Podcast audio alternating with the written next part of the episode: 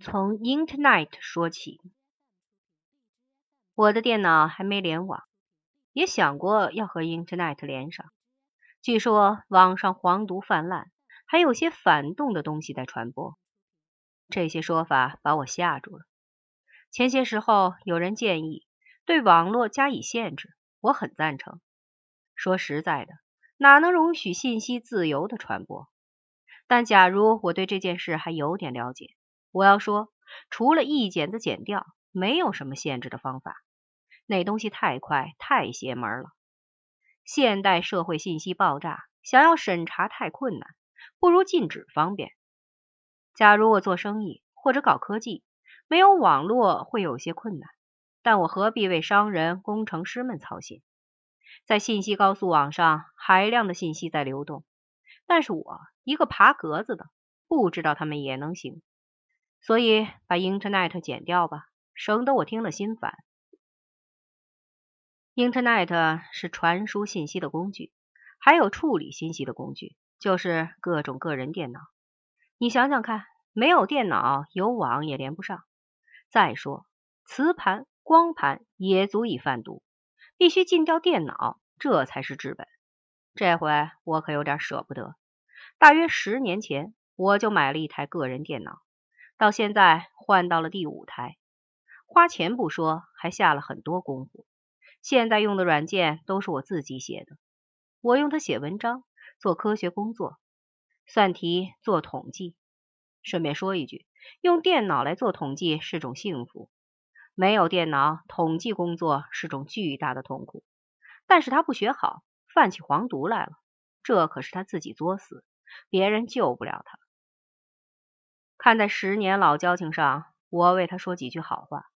早期的电脑是无害的，那种空调机式的庞然大物，算起题来嘎嘎作响，没有能力掩饰黄毒。后来的四八六、五八六才是有罪的。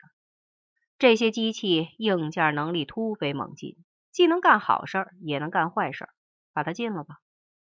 但现在要买过时的电脑不一定能买到，为此可以要求 IBM 给我们重开生产线，制造早期的 PC 机。洋鬼子听了瞪眼说：“你们是不是有毛病？”回答应该是：“我们没毛病，你才有毛病。”但要防止他把我们的商务代表送进疯人院。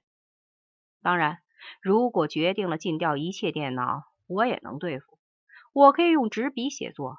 要算统计时就打算盘，不会打算盘的可以捡冰棍棍技术，满地捡棍儿是有点难看，但是谢天谢地，我现在很少做统计了。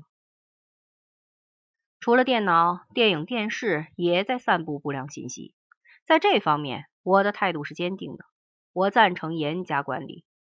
首先，外国的影视作品与国情不符，应该通通禁掉。其次，国内的影视从业人员良莠不齐，做出的作品也多有不好的。我是写小说的，与影视无缘，只不过是挣点小钱。王朔、冯小刚，还有大批的影星们，学历都不如我，搞出的东西我也看不入眼，但他们可都发大财了，应该严格审查。话又说回来，把 Internet 上的通讯逐页看过才放行，这是办不到的。一百二十集的连续剧，从头看到尾也不大容易，倒不如通通禁掉算了。文化革命十年，只看八个样板戏，不也活过来了吗？我可不像年轻人，声、光、电、影一样都少不了，我有本书看看就行了。说来说去，我把流行音乐漏掉了，这种乌七八糟的东西应该首先禁掉。年轻人没有事，可以多搞些体育锻炼，既陶冶了性情，又锻炼了身体。这样进来进去，总有一天进到我身上。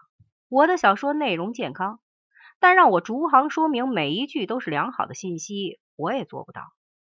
再说到那时，我已经吓傻了，哪有精神给自己辩护？电影、电视都能进，为什么不能进小说？我妈爱读书，还有不识字的人呢，他们准赞成禁书。好吧，我不写作了，到车站上去扛大包。我的身体很好，能当搬运工，别的作家未必扛得动大包。我赞成对生活空间加以压缩，只要压不到我。但压来压去，结果却出乎我的想象。